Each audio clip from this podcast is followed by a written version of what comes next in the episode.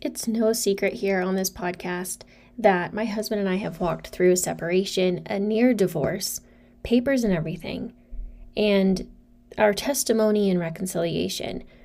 But I'm not the only one, and I know that. So, today and the next episode, in a special two part series, I brought on my friend, my fellow podcaster, Beatriz Vargas, to share her testimony and how she used grace and how she reached a point of surrender in her separation with her husband. If you're struggling to forgive your husband and recover from pain of separation or just living undivorced in the same house in your marriage, Beatriz is going to walk us through five steps to get to the place of surrender, where everything changes. Beatriz is the host of the Grace Fueled Marriage podcast. She's a wife, a mom of two, and she helps women transform their marriages even if their husbands aren't showing up. And you might be sitting there thinking, what do you mean, even if they don't show up? Doesn't it take two? Isn't it 50 50? I encourage you to keep listening. So go grab your coffee and get ready, because here we go.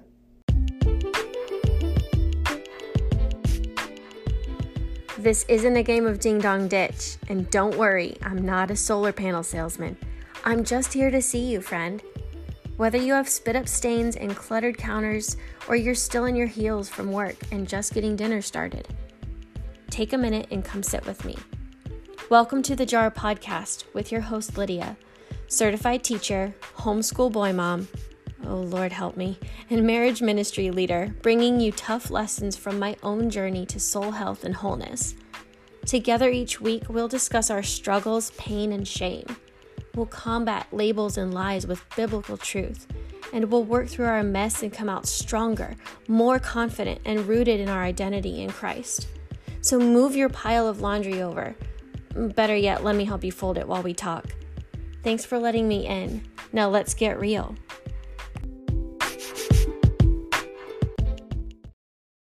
All right, welcome back, guys, to the Jar podcast. I have a super special guest here with me today who I had the pleasure of meeting in person finally. It's, you know, it's one thing to get to know someone in 2D, but then we went to an event together and got to actually see each other that were real in real life. Um, she has a very similar heart and message for you today uh, about marriage and how to navigate some of the hard times. Her name is Beatriz Vargas. And friend, I'm glad you're here. Thanks for coming on. Yay. Thank you for having me. It was so fun to meet you in person because you're right. Like when I saw you, I'm like, hi, even though we had only ever met. I know online. you. yeah. Like you're in real life. I felt like I was meeting a celebrity. you know, when you hear, when you listen to somebody's podcast or like you kind of know them from online and which is so crazy in today's age and age, right? But when you meet them in person, it's, it's so cool. So that was a lot of fun. Yeah, tell tell my listeners a little bit about um, who you are and what you do. Sure. So my name is Beatriz Vargas. I'm the host of the Grace Fueled Wife podcast, where I help women transform their marriages, even if their husbands aren't showing up. A lot of times I'll get a question about like, what do you mean, even if their husbands aren't showing up? I think that's the part of it that intrigues people. And I'm sure we'll talk about that a little bit more today. But essentially it means when, you know, you have a husband who's a great man, you love him, you know, it's not like he's abusive or anything, but sometimes, or a lot of times, he doesn't want to participate. And whether that be in life, marriage, whatever, maybe he doesn't want to go to church with you, or he doesn't want to participate in doing the things sometimes that it takes to make your marriage stronger. He's, you know, he's really kind of checked out in some of those cases. Those are a lot of the, the women that I help. So, yeah. Awesome. Well, it's sort of a, I was going to say fortunately, but unfortunately at the same time, we've walked through these things that have now allowed us to, you know, spread these messages and give some hope to the person that's still in that point because we know what it's like to be there. I'm sure that we can remember those moments. And so today, I really just want you guys listening to hear the hope woven through even the hard times and to know that it's offered and is available to you too. So, Beatriz, let's kind of start at the beginning of how you met your husband, how you guys kind of um, started, and walking into marriage, how that went for you. Um, if it was easy in the beginning, if it was hard from the beginning, mm-hmm. and sort of expectations around coming into marriage together. Sure. I think it's important to note uh, my my story is is it different than other people's? Probably not right? I think it's important to know that my husband and i were not serving the lord like we were not christian. I was not raised in a christian home. I was raised catholic but it's different, right? In Catholicism, like we went to church every Sunday, and so I knew Jesus. I, you know, I I had in my mind and heart like accepted him. Like, yes, Jesus died for my sins as much as an eight year old child can. So there was that foundation. So I'm thankful to my parents for that. But I did not have a relationship the way I do now with Jesus. I wasn't reading my Bible. I wasn't sitting and like getting in my word. It was nothing like that. My husband, same thing. He grew up Catholic and he had no relationship with God prior to us getting married. And I had a feeling that later on in life, it would a feeling, air quotes feeling for the benefit of the listeners. I'm doing air quotes because we all know it's not really a feeling. It was a Holy Spirit prompting. I didn't know it at the time, but it was a Holy Spirit prompting. And as at the time when I met him, young, single, fresh out of college in my early 20s, I would always ask anybody I was dating, So, like, where are you on this religion thing? Right now, I wasn't into religion, I wasn't following Jesus. So they didn't have to be like, I'm a Christian. For me, it was like, you know, uh, what's your basis level? And I remember asking him, and he was like, Yeah, well, you know, whatever. It's okay. I grew up Catholic, you know, it's fine. My mom's Catholic. It's cool and that was it. And i was like okay fine that's enough for me. There were certainly other people that i had dated that were of other faiths and and other things and you know or who were like yeah that's a load of crap. And so i was like oh er, red flag you're not for me. So that was very early on. I did kind of get um, those you know thankful to the holy spirit who kind of gave me those promptings in the beginning. But essentially when i met my husband I, like we met in a club doing tequila shots. Like we were out partying. Like that was just the kind of like you know he was the best friend um my best friend's brother he was a friend of his. So she would say hey let's go hang out with my brother and they're just gonna buy us drinks. And we were like yeah girl okay let's do it. And we would go out and go party and and that's the the circumstances the scenario in which we met. One of the things i found interesting is when we met he had a girlfriend and one thing that I noticed is he was always respectful. So he never hit on anybody. He never crossed any lines. Like he was out with his friends having a good time, but he was always very respectful. So I took note of that because I was like, oh, wow, that's really cool. I haven't seen other guys do that. You know, it's not like he put himself out there hanging out with his girls, these girls and made himself available. He, he always treated other women respectfully. So fast forward years later, they break up and we're still friends. And at the t- that time, I was dating somebody, and he started to ask me out, and I was like, "Yeah, no." And so he asked me out for about six months while I was still dating this other guy. That just wasn't ever really going to work out. And finally, one day, my husband said, "Well." Just letting you know, I expire in 30 days. And I was like, excuse me, you know? fine. After that, I was like, yeah, you know what? I'm with this guy and it's really, not, I'm just kind of kidding myself. So I broke up with him, started dating my husband like like the next day. I mean, because we were already friends, right? So it was already a kind of a natural thing. I was like, okay, fine, we can go out for coffee. And now all of a sudden he starts playing hard to get. And he's like, well, I don't drink coffee.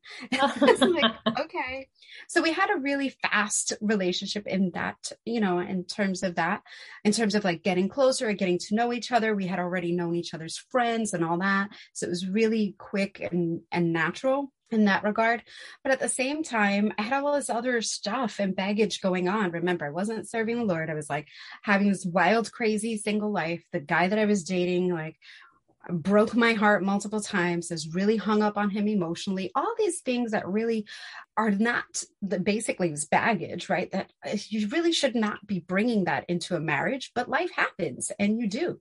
So here we are. My husband, we were dating for two years at that point, and uh, after two years or three years now, yeah, it was after three years he proposes because it was like the next progression of things. Were we ready to get married at that time? Probably not. Even that even before that i remember we went on a vacation together to this beautiful resort in puerto rico and i told him before we left i said just so you know you better not propose to me over there because i am not going to say yes. What so I, like how arrogant of me because in my heart i felt like i'm not ready to mm-hmm. marry him so of course we get to this resort and it's absolutely absolutely stunning and you know, he doesn't propose because I told him not to. And uh, I'm like, man, I should have let him propose here because it's really gorgeous. So we get there and I'm like, well, we're getting married here. Okay. So months later when he proposes, like I had already knew like this is where we so we ended up getting married in that gorgeous resort in in Puerto Rico, like on the cliff side. It was just really stunningly beautiful. Okay, great. But I think the thing was that it was there was all these things I was never really ready, mm-hmm. but it was like this was the next step, right? We've been together for three years. Like how where are you going to take this relationship? Forgetting the fact that we are always fighting we we're not communicating we forget premarital counseling and things like that that is available to us through the church. Like we weren't going to church. Like these were just all things that were not part of our relationship. Then we then we decide we get uh, engaged in april. We buy a house. The next like few months we closed on our house in August. Yeah. So April, a few months later. So in August, we closed on our house, not just like a like cute little starter home. No, a multi-family house in New York City. Like this is that's not cheap. it's not cheap. My family's in real estate. So that's how we were, you know, like whatever, borrowed money from dad for down payment, all this other stuff, right? But all of a sudden, we all these changes mm-hmm. within a matter of a few months where it's like, okay, we're engaged. Now we bought this house. Now we're dealing with the financial stresses of this house because that immediately we were house poor.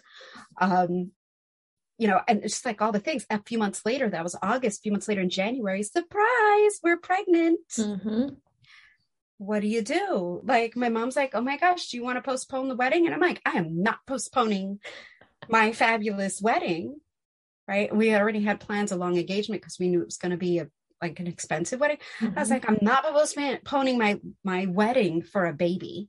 Again, arrogant, right? I, yeah. I, was young. I was uh, at that time I wasn't that young. I was like 27, but still young, right? When I think mm-hmm. about it now, very young minded. And those were all the things going through through my mind. So here we are now. We get engaged, buy a house, get pregnant. Like within a year, all these things that happened. And the crazy thing is, the day that we found out we were pregnant, we were having this massive fight massive. I take off my engagement ring, I put it on the dresser, and I was like, I am done. Like I was ready to drop our engagement. And then I kind of felt like a little funny. Like I kind of felt like maybe I might be pregnant. So I took a walk in the rain to the pharmacy, which is a mile away. to buy a pregnancy test. I came back and I was like, okay, I guess we're getting married and having a baby. so I, first of all, that's just like poetic right there. It's like movie stuff. Yeah. You can just yeah. picture her walking in the rain and overwhelmed.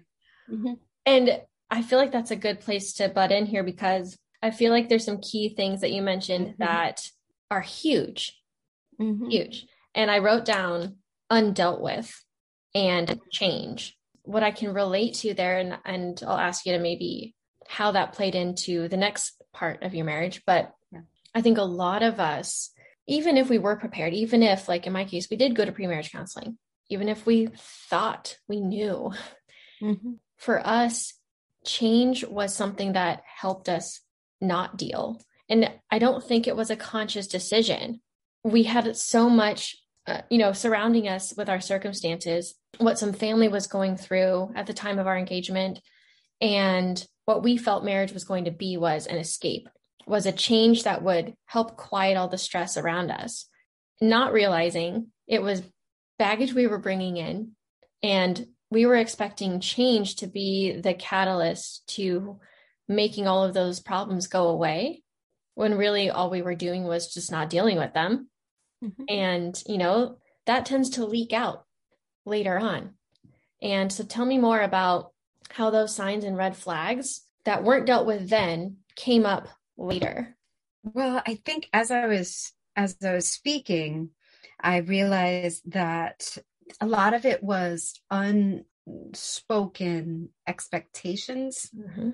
which I realize in my marriage now has made such a big difference because now we we kind of we speak our you know we we communicate our expectations if we will if you will right so and, and when we don't is when we have problems Mm-hmm. That's when we have little arguments. But now I'm so much more equipped with how to handle them. So now I can say, well, honey, I didn't realize that that was your expectation. I, if you let me know that was your expectation, you give me the opportunity to meet it. Right. And so we also often assume, you know, he'll say this all the time. Well, you should know. And, and I remember back in those times, so many times I'd be like, well, you should just know. You should just like, how should he just know? You should just know if I'm angry, you're supposed to come to me and hug me and comfort me. how does he just know? Right. You know, where like we expect our spouses to follow this script to a movie, this rom com that's going on in our head, but we don't give them a script. We don't tell them they're they're being part of this movie. They didn't really sign up for that. But at the same time, they're doing the same thing to us, right? They expect us to do certain things based on this is what happened in their life. This is who took out the garbage and cooked dinners and did the laundry in their house as a kid. So they're just naturally expecting that you're going to do it when you get married. These are things, they are some of the things that you talked about. You you do address that in premarital counseling but even with that right? And because we had never went to premarital counseling this was never a thing. We were just forget it. By the time we moved in together this is when we started learning all these things. And for, for many couples you know you get married you move in together and this is when you start to learn all of that. So that's really where a lot of it started to happen. But then i think the other thing is we did not not that we weren't mature enough like we were old enough right mm-hmm. and we got married when i was 27 so we were old enough certainly but not mature enough if you will to recognize that or have the self-awareness really to recognize these things right i was not mature enough to know to realize that you're behaving this way because of this, or I might be behaving this way because of that. It's not because you don't love me. For instance, we would argue, and his thing when we would argue would be to shut down, which is common of men, right? Shut down, go to his corner. You know, for him, he's thinking, well, I don't want to say anything that's going to hurt my wife. I don't want to say anything that I can't take back later. And in, for me, I was equating that, well, when I was little, and my mother stopped speaking to me, it usually meant that she was going to beat me later, which is a very deep thing. And it's not something that consciously I knew. It's just something that all of a sudden I was like, now he's withholding love for me from me. And now I need to cling to him tighter. So these are the dynamics that happen when you're a not communicating your expectations or b you just don't have the self-awareness to to understand that this is what's actually going on in the in the relationship. And i think that was the root of so many of our problems. Yeah definitely. When you sometimes like you mentioned you have a tendency to do something and you genuinely think it's it's a good thing. Like he thought oh i'm protecting her mm-hmm. by not speaking when i feel angry not being aware of how that triggered you and you not even being aware of how that triggered you necessarily till later. Yeah. how did all of that play out in how did you guys finally become aware? I know that you walked through something difficult. So, how did you get to a rock bottom before you started building back up?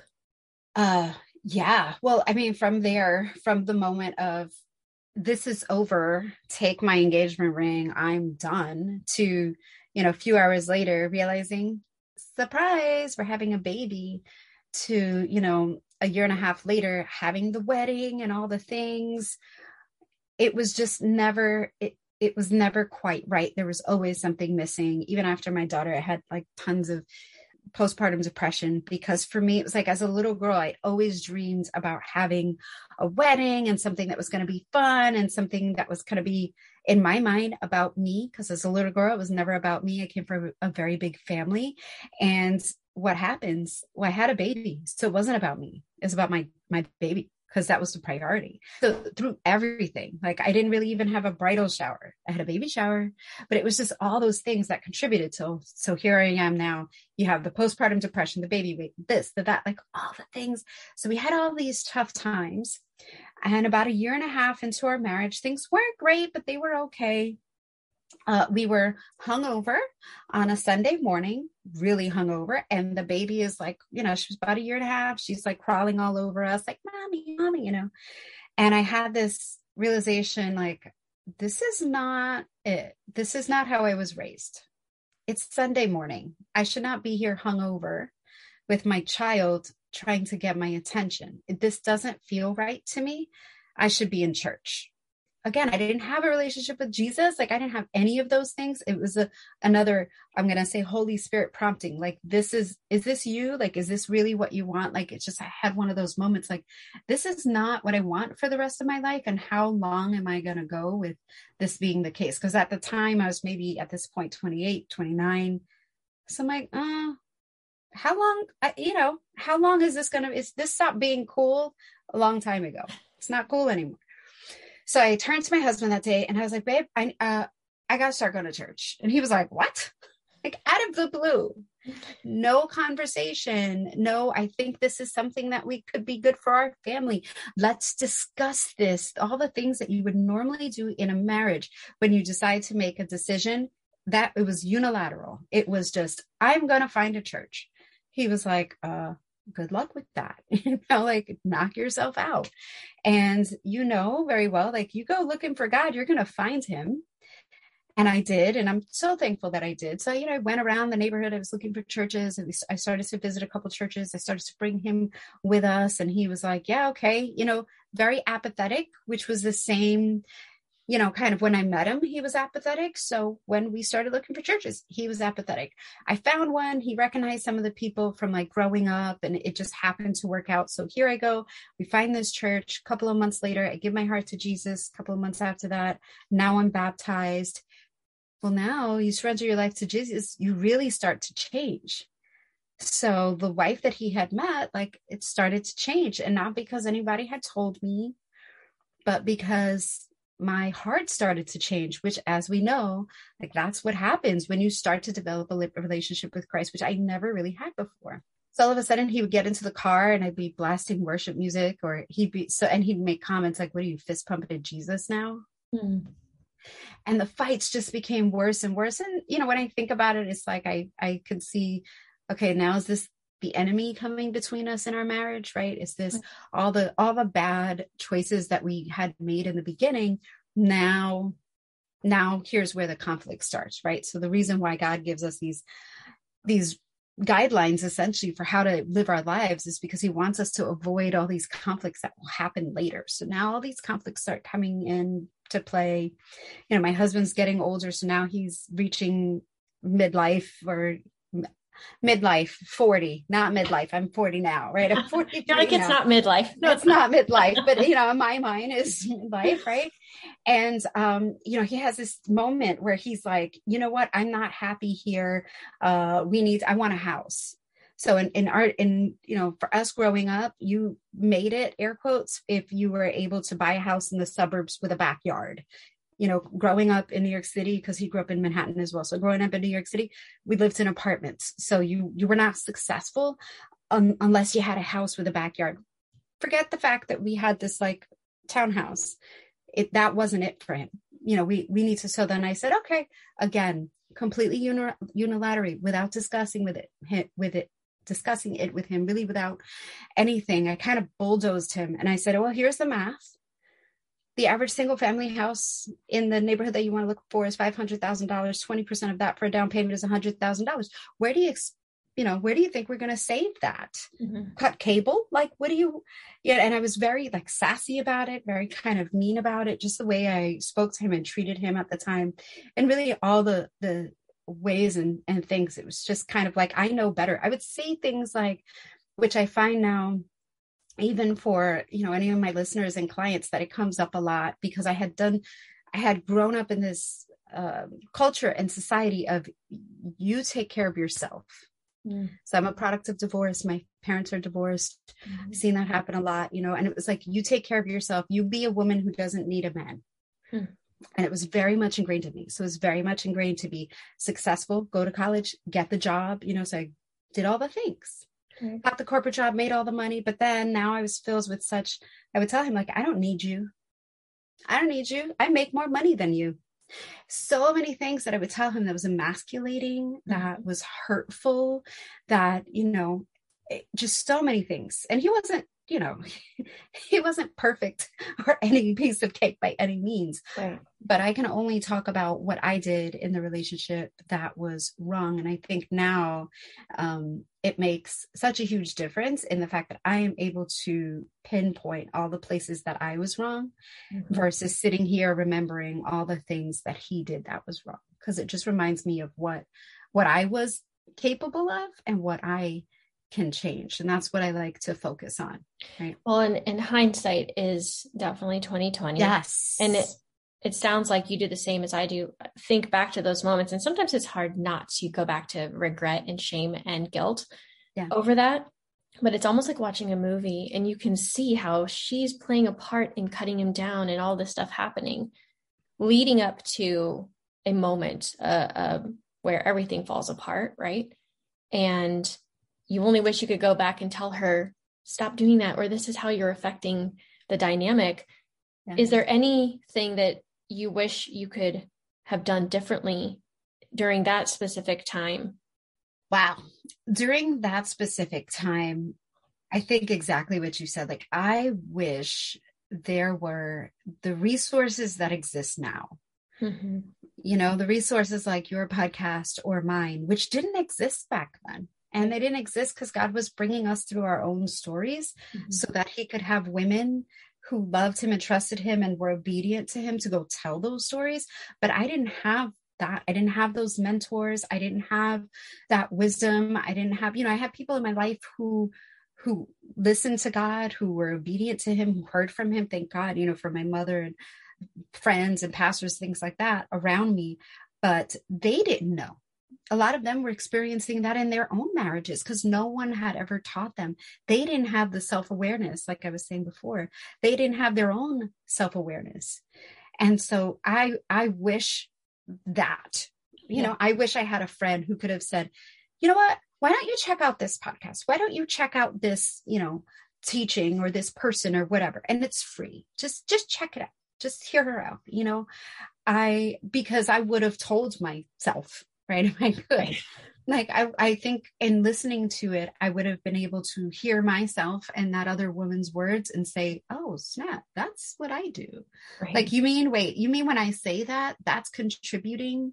You mean it's not all about him? You know, you, wait a minute. Are you? Oh, mm-hmm. are you serious? You know, to have like really a mentor who is not just going to be a yes person because who did I have around me? My mother, best friend, my sister, and they loved my husband, but not really. I mean, not really in the sense of not as much as they loved me. Right. So they were always going to take my side mm-hmm. and they weren't going to be so quick to point me out yeah. and the way I speak to him and cut him down. And quite frankly, and this is where I think is the big thing.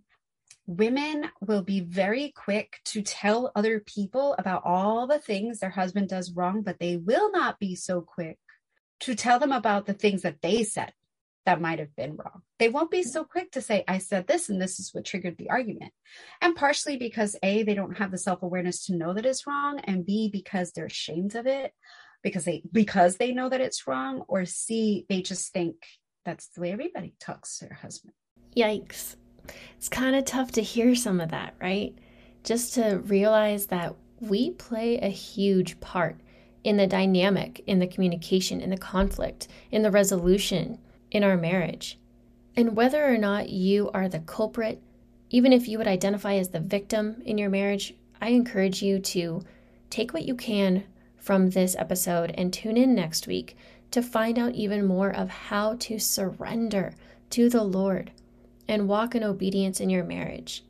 Thanks for tuning in today. Loads of love, Lydia.